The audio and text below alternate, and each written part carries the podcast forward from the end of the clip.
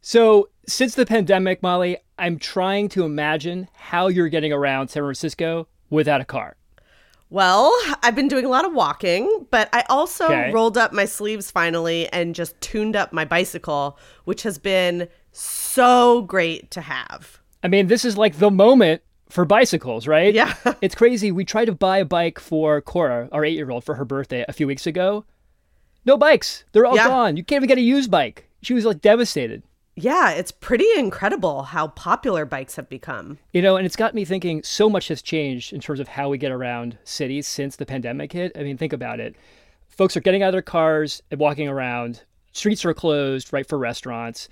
People aren't driving to work anymore. Traffic's way down. Like, I wonder, is this a tipping point moment where, as a silver lining to COVID, we can make that transition from being a car dependent kind of city to the more sustainable and equitable city that we really want.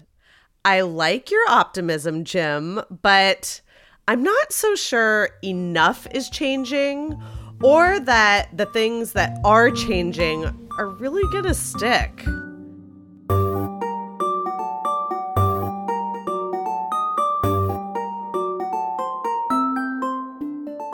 Welcome to Technopolis, the COVID edition, where technology is still disrupting, remaking, and sometimes overrunning our cities.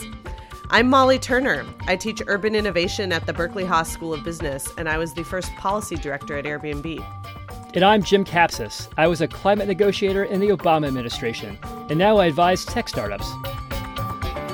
On this episode, we'll be talking about how the pandemic has changed the way people get around cities and what changes we'll still need to make.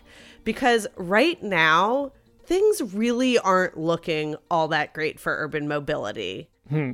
Okay, tell us what you mean, Molly.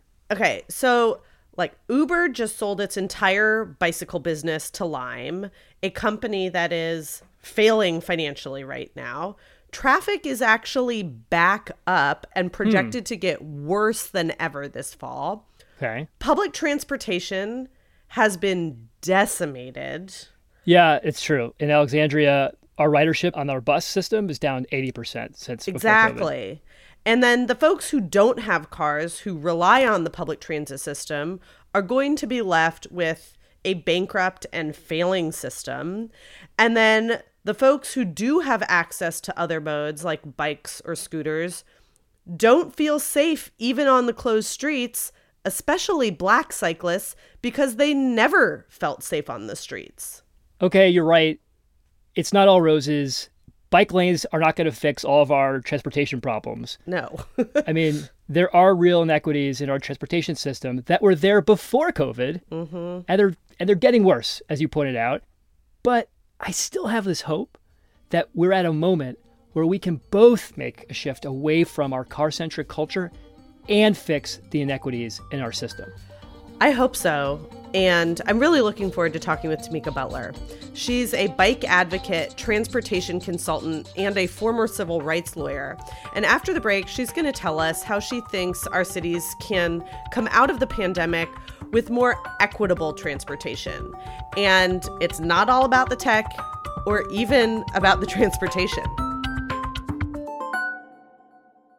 So when I was a kid, um, my dad was in the military, grew up kind of all over, but from second grade until right before high school, we lived in Okinawa, Japan. And so once you were on the base, everything was there, the school, everything. So it was like a, a little gated neighborhood. Um, and I just remember as a kid when I got my first mountain bike, feeling like now I can see everything.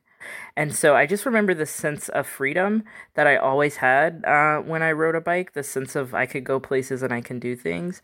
And then I got back into it as an adult when I moved back to LA. I, I remember I was driving everywhere because it's LA. And I went into a doctor's appointment one day and I had a doctor who said, You're young, you're black, you fit all the demographics, you're pre diabetic, like you gotta lose some weight, you gotta get healthy. And I had a friend um, who was training for the AIDS life cycle and was like, hey, you should train for this. And so I went out and bought a, a, road bike with tiny tires, and I was like, I don't know if I can do this. I'm a chubby girl. This isn't to work out. I feel you I, about the road it's, bike it's tires. Just, you know, and my butt, and I was like, I don't know. And then after, you know, after a few months of training, this friend decided not to do AIDS life cycle, and I did it. Um, and I, I rode my bike, you know, from San Francisco to LA. And I remember wow. thinking through all of my training, like, this is such a white thing to do. Like, why am I on why? Wait, why? Why is that why? white? It's, it's just like riding up a mountain where there's not you know, where there's not infrastructure for bikes and there's cars breezing at you and you're in spandex and it's just like, why is you this look fun? like an idiot? like my wife is at brunch right now with our friends. Like, what am I? What? How am I spending my morning? And so I think you know that's how I felt. But it was like I'm a competitive person. I'm an athlete, and so I'm gonna do this thing. And then when I got back, the same friend who was the one who convinced me to to train for AIDS Life Cycle, she sent me the job announcement for the Bike Coalition she was basically like, Look, I live in San Francisco where, you know, these tech buses are everywhere and there are these young millennial, like predominantly white folks who love bikes. And so yeah. there's this big contingency, but they haven't thought about the ramifications for gentrification and displacement are for, you know, low income folks who have been biking or how any of these transportation things impact these other social issues. And we need more folks who see those intersections to be in these positions. And so I, I applied for the job. I was very surprised when I, I got it, and I haven't looked back since. So, since the, taking this job as a bike advocate in LA, you, you you've become a real kind of thought leader in the bicycling world, and you just edited a whole series of articles for Bicycling Magazine about biking while black, and you call the bicycle a social justice tool. Can you tell us what you mean by that, and give us like an example of how that works? I do think it's a social justice tool, and I think it's a social justice tool because of, of what I talked about when I was a kid, because of that sense of, of freedom, yeah. that sense of being able to be mobile, to see places I might have never seen, to to be with people I, I might not have ever been with. So part of why it, it's a social justice tool for me is because everything can be a tool for social yeah. justice.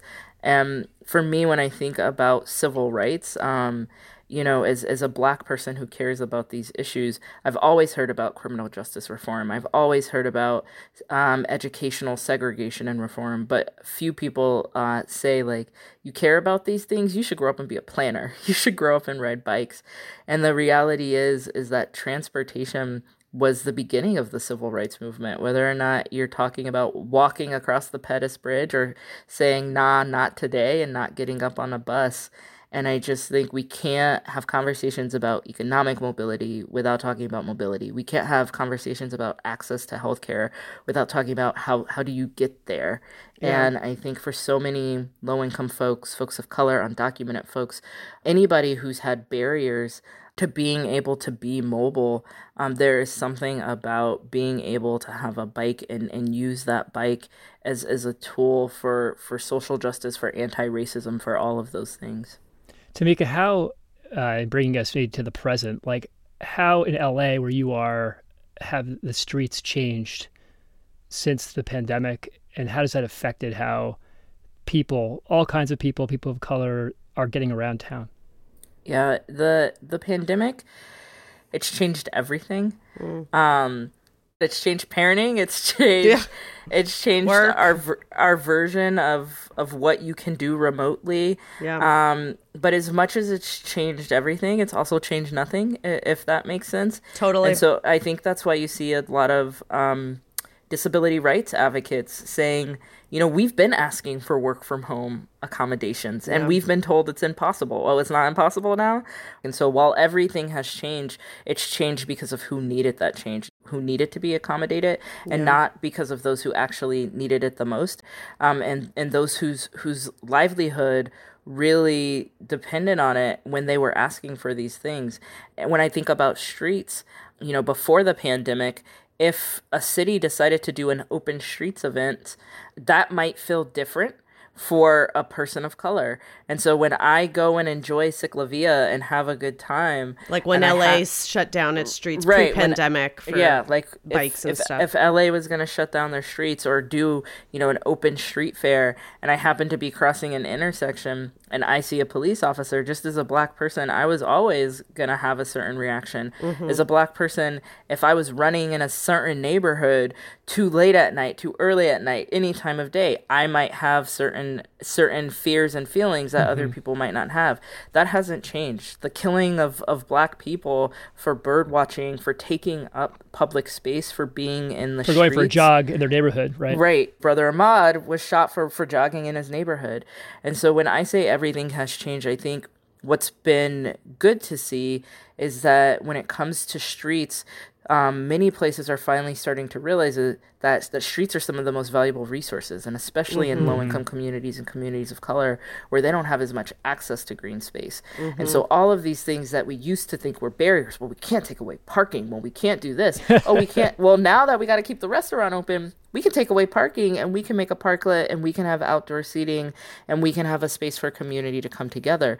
So, that's great, except it it still doesn't if you don't layer in what's also happening in our country right now with the civil unrest if we don't get at the root of that that anti-blackness and racism and white supremacy then are these changes permanent? Are we really making change for everybody particularly our most vulnerable particularly many of our essential workers?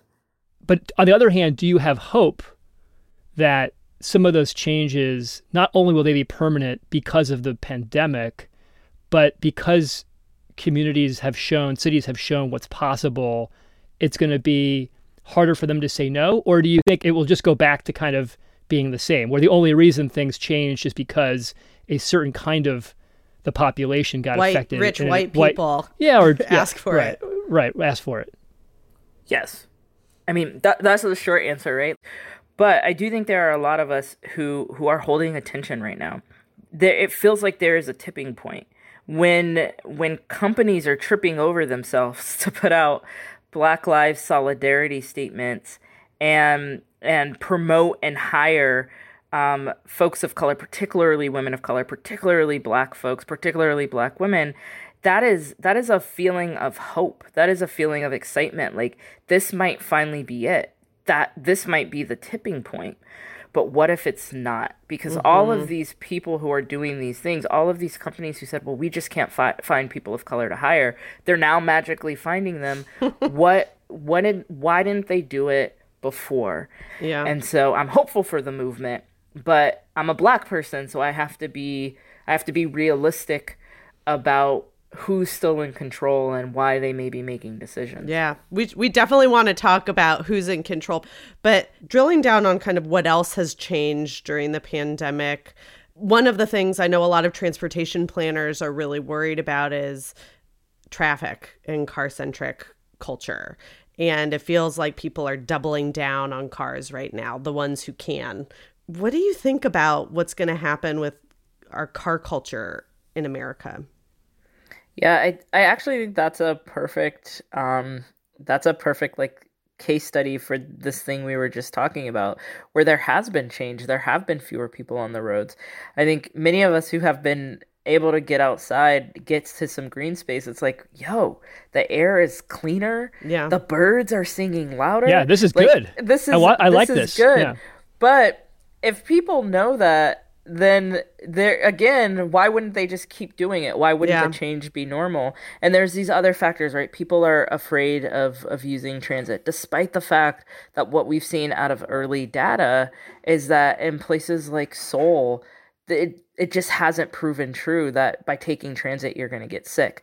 Despite having a publication saying you're very unlikely to get COVID on an airplane, right? Like people are afraid and they're going to resort to their single occupancy vehicles. And I think the biggest piece of that is also what's going to happen with this federal funding package, where a lot of transit agencies are losing money and they need federal support. And, and that is in question. And Yeah. if that happens, that's going to strand the folks who can't afford to say, well, I'm scared, so let me get in my single Yeah. occupancy vehicle. So it again deserts the folks who are most in need, and many of them are essential workers.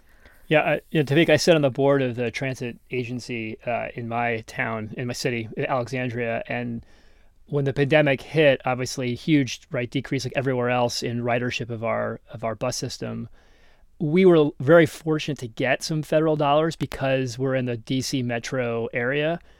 But if the cities can't fund operations, then that's going to have a really negative impact on the folks who need the bus the most, and that's usually folks trying to get to work, essential workers, people of color, etc. Right. Part of part of what makes transportation sometimes difficult for people to get is is jazzed about is because when it's working at its best, you don't notice. Yeah, right? great point. And it's it's it's happening behind the scenes, but it is also this piece about transit for too long has been looked at as a luxury, not a necessity, and and I heard somebody say on a panel the other day, and I think it's true. We all have to shift our mindset to realize that we're all transit dependent. Yeah. Because if if that person you're relying on to be at the grocery store checking you out, um, to be at the hospital providing services, to be doing the cleaning and the wiping down of everything so that you can go to the places you want to go. If those folks are dependent on transit, then we're all dependent on transit, and well, we have to sure. be willing to invest in it.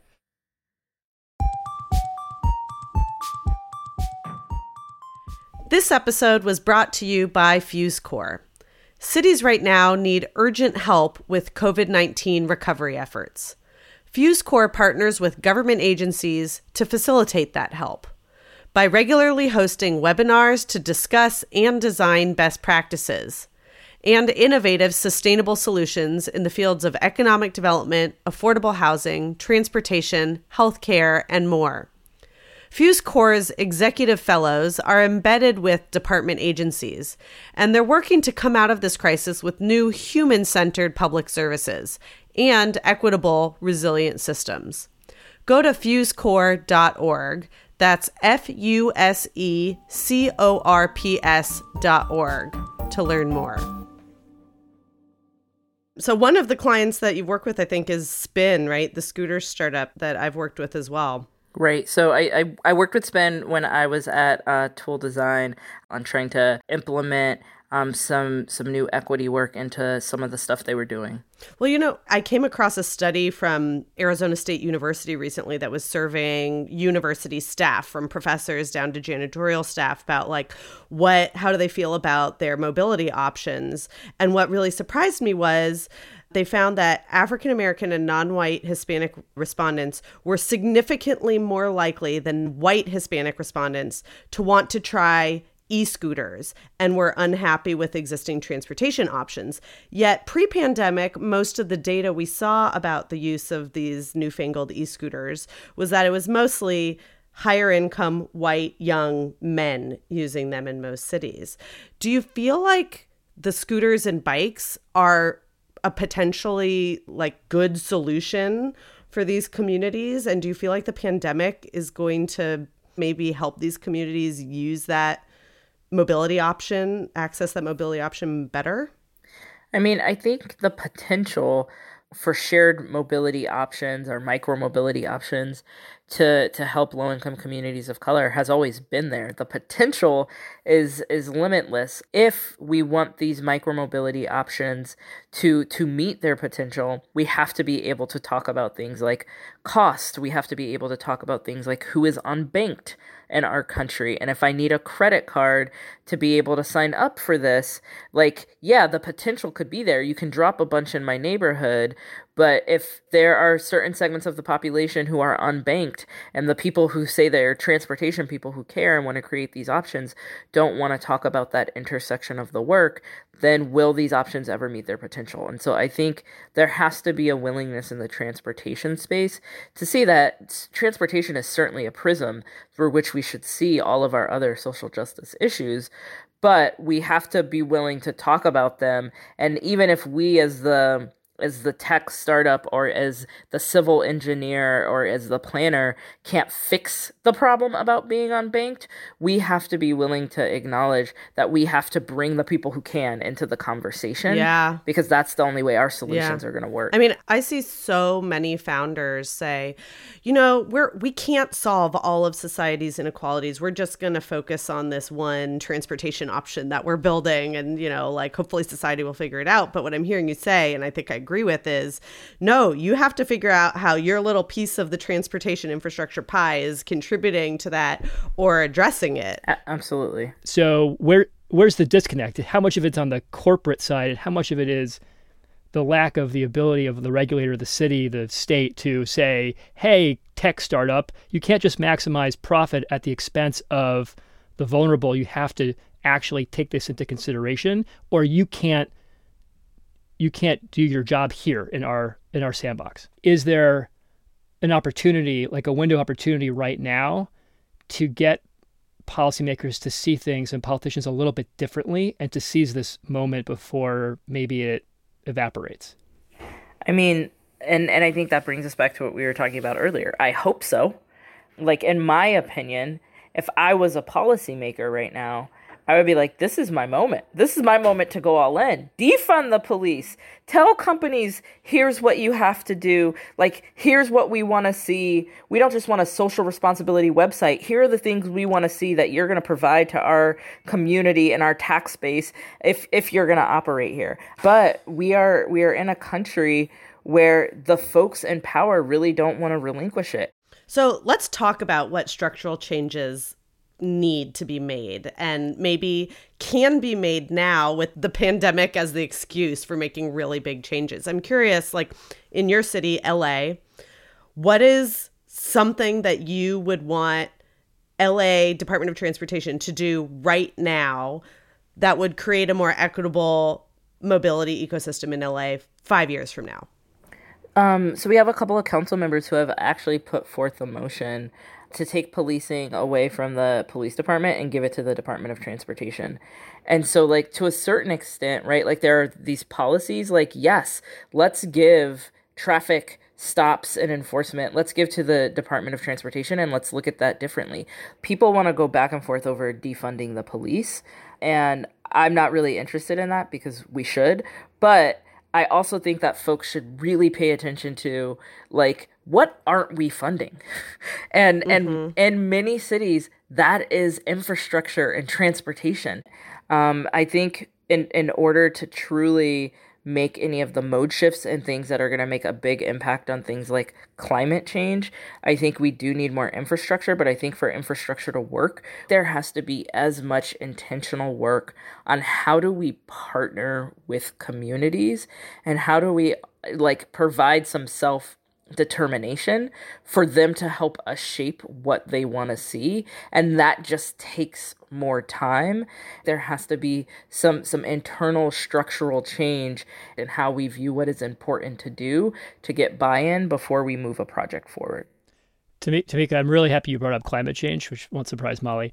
What do you have hope for uh, and ideas for what a city like LA or other cities should do to make cities greener now in a way that doesn't enable sort of the rushed return of car centric culture. We've seen this battle in New York over open streets uh, and traffic and cars, but there's also a concern about people still need to get around via cars. And I'm just interested in how do you view this moment in the pandemic and how it relates to climate, environmental justice?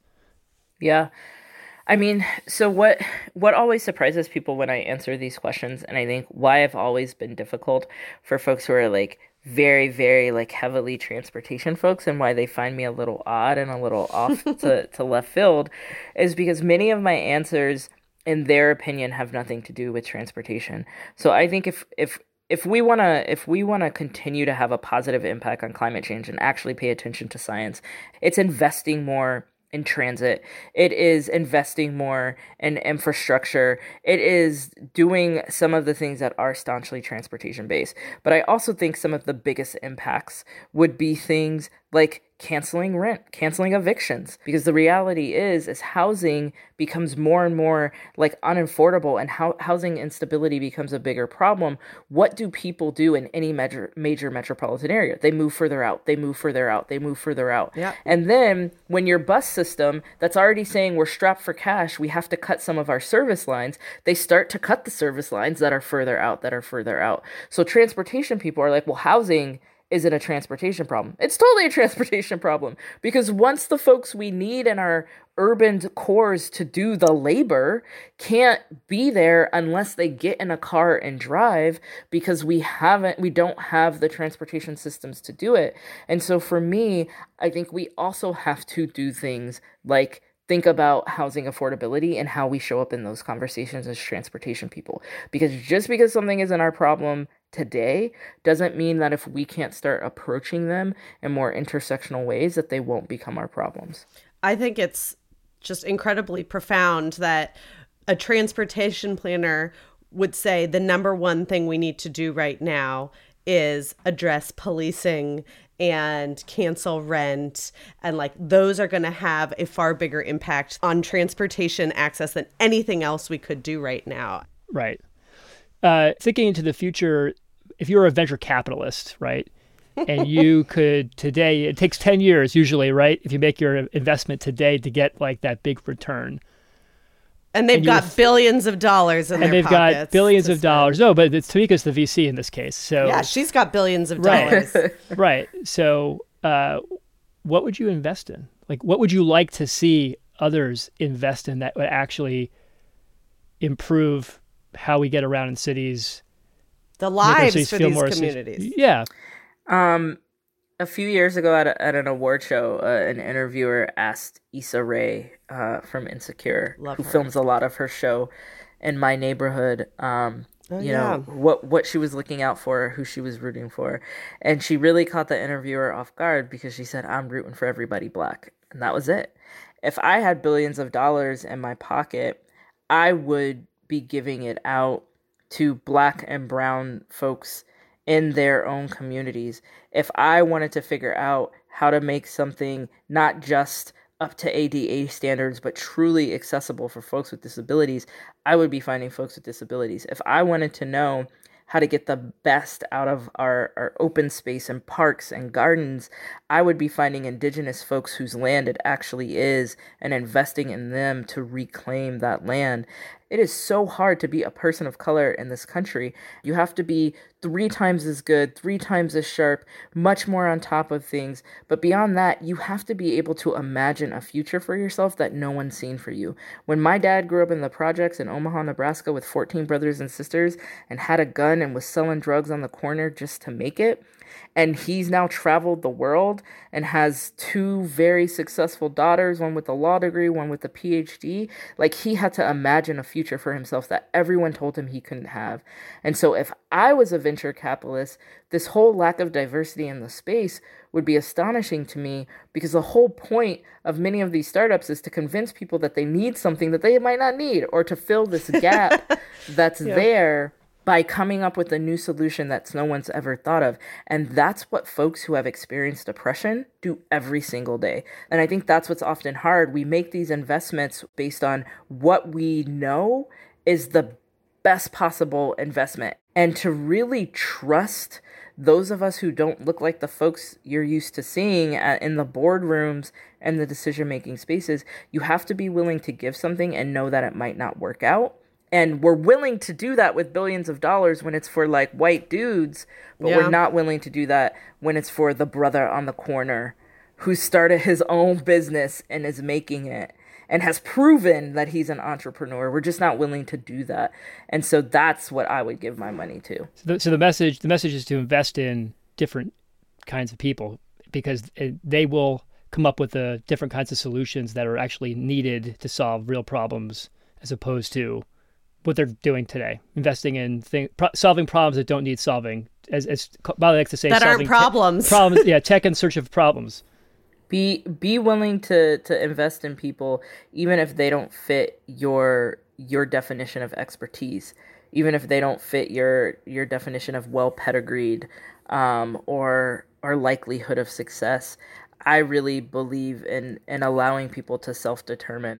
Like, I'm going to give you money and allow you to tell me what it is you're going to do and I'm going to trust you and I'm not going to still try to use my power as the person with yeah. the money. I, that's so profound because, you know, in my experience with the venture capital world, a lot of, a lot of the best venture capitalists will say, I don't dictate what the founders I invest in should do. I trust the founders. They come to me with the ideas. I trust them. I give them the money. They're the visionaries.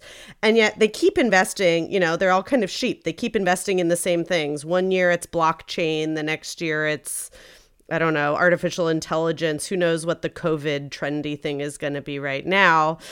And you're basically telling investors to do the same thing, just like actually invest in people who understand problems better than you do and actually trust them to build the solution to that. And that solution might not be blockchain or artificial intelligence. It's going to be something totally different than what you thought of. But I just question whether our existing venture capital industry will be able to do that. I mean, we clearly need better representation in venture capital as well, right?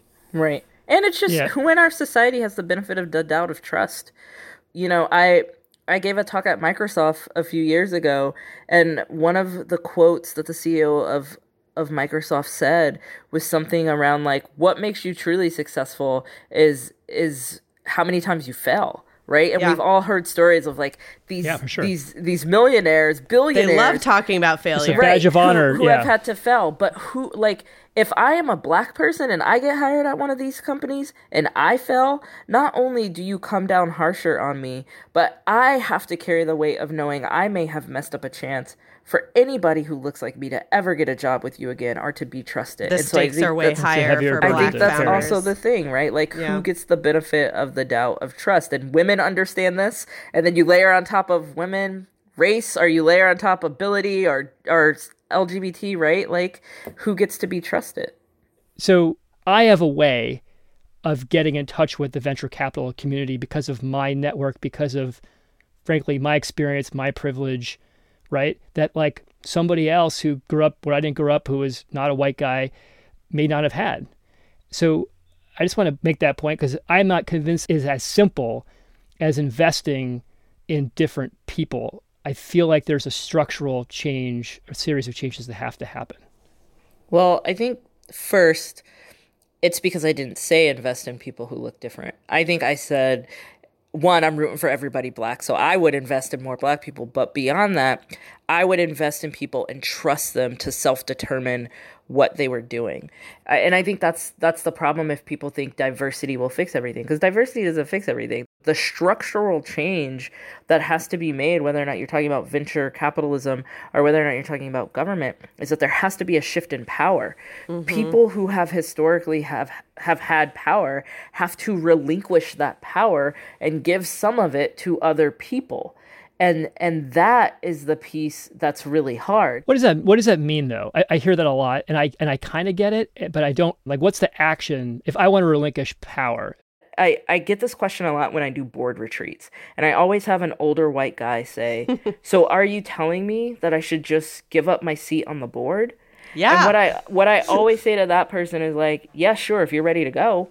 But also I want you to acknowledge that is this white guy who's been on this board for a while. You got a lot of influence and you got a lot of power. So who are you mentoring? When mm. you do leave, how are you making sure that the person who is prepared and ready to take your seat is not another person who looks just like you? Mm-hmm. And I think that's a way that I talk to them about what it looks like to relinquish power. Thank you. I love that. I think that's actually extremely clear and just really helpful way of articulating what what we have to do. Well, I have a question for like Jim is actually in a position of power. He is on the board of Alexandria's transportation company in Virginia. Big power player on the board of the transit agency in the city. Yes. So in in addition in addition to making sure there are more black and indigenous and people of color on that board, what else should he be doing in that position of power? I think that the other thing for folks to do, I always talk about being a, an ally versus being an accomplice. And I think we need more accomplices. I think the difference between an ally and an accomplice is allies aren't necessarily willing to risk anything. When like you say something and then Jim says the same thing 5 minutes later and then you all leave the meeting and everybody's like we're going with Jim's idea. That was really Molly's idea. Like and there's the one guy who emails you and is like, "Hey Molly, I just want to let you know I know that was your idea. That was great." Like that's an yeah. ally An accomplice is the person who in the meeting is like, yo, yo, yo, yo, wait, wait, wait, wait. That wasn't my idea. That that wasn't my idea. That was Molly's idea. Mm-hmm. And so being an accomplice means you're actually being brave. You're willing to risk something. You're willing to risk friends and jobs and prestige because you're willing to stand up. And I think that's how the Jims of the world can do it. I, I got to say, I, I also I don't think being an accomplice is that take, in many cases is taking that much risk anyway. Like I think that's the that's that the reality is there's for there's a white man for sure. No, that's what I mean. I'm saying it's it. There's plenty to give with not much to lose. Uh, right. I, in I fact, think... giving is is gaining most of the time. It sounds to me like the most important thing that urban planners or tech leaders can do to transform what our future is going to look like and to create a more equitable future is not to build some crazy app. It's not to, you know, close down half the streets for slow streets. It's all about power and soft power, how you wield your power, how you cede it, and the power dynamics that you facilitate not only in boardrooms but in your neighborhoods and your cities. And in some ways that's obviously extraordinarily difficult. But on the other hand, so much easier than having to, you know, raise billions of dollars to build some fancy piece of infrastructure to, or to build some new company, right? Right? And so, yes, white supremacy and racism and anti blackness are overwhelming. Yeah. And it's not as easy as saying, let me program the next app or let me open the street. But it's something that we still have to tackle. We still, like, if, if I'm not free as a queer black woman, like, then none of us are gonna be free.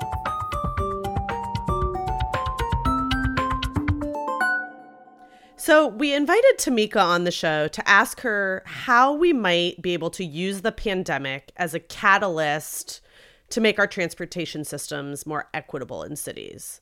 And her answer was yeah, we can do that by canceling rent and defunding the police. Yeah. That's profound, right? The transportation system is inextricable from other urban systems. Totally. More scooters and more trains are not going to fix inequities in our transportation system. Dismantling white supremacy in our urban systems will. Mm-hmm. Yeah, you know, I was struck in particular by what she said about being an accomplice and not just being an ally. Mm-hmm. I, I think it's something that white tech founders and transportation officials really need to take to heart we, and I include myself in that, need to take action ourselves. We do. And in tech, that means we need to focus more on supporting Black entrepreneurs because, as Tamika suggested, they might just come up with different and better solutions. Yes. But in order to do that, we also need more Black investors. I was actually excited to see one of the bluest chip venture capital firms in Silicon Valley, First Round, and others are opening up new partnership seats seemingly to get more diversity in their boardrooms. And I also love seeing black investors just creating spaces for themselves. Yeah. And funding more black entrepreneurs with their own funds. In fact, two of my former students who just graduated from Haas are doing just that right now. Well, listen, I think we also should talk about cities, right? Because transportation boards and city commissions, like the ones that I sit on, like we've got to make sure that they look like the communities that they represent. Yeah. So if you are, like me, a white guy on a commission and it's all white guys, you might want to step down and make some room for somebody else. And talking about representation in city leadership, one of the best ways to ensure more representation is through voting. Yes. Voting may very well be the best way to ensure that our post pandemic future is more equitable than our pre pandemic past.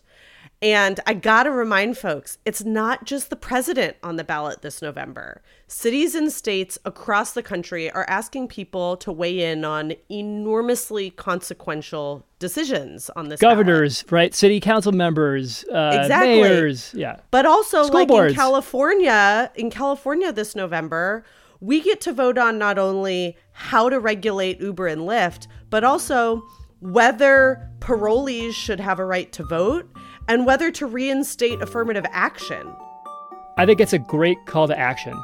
Go vote and help other people in your community go vote too. That's it for Technopolis, the COVID edition. Thank you for joining us. Until our next season, make sure to subscribe wherever you listen and follow us on Twitter at Technopolis underscore pod. I'm Jim Kapsis. And I'm Molly Turner. Our producers and editors were Isis Madrid and Maria Muriel of Pizza Shark. Our executive producer was Stephen Lacey of Postscript Audio. Our theme music was by Copilot. Stay safe out there. And remember, wash your hands and please wear a mask.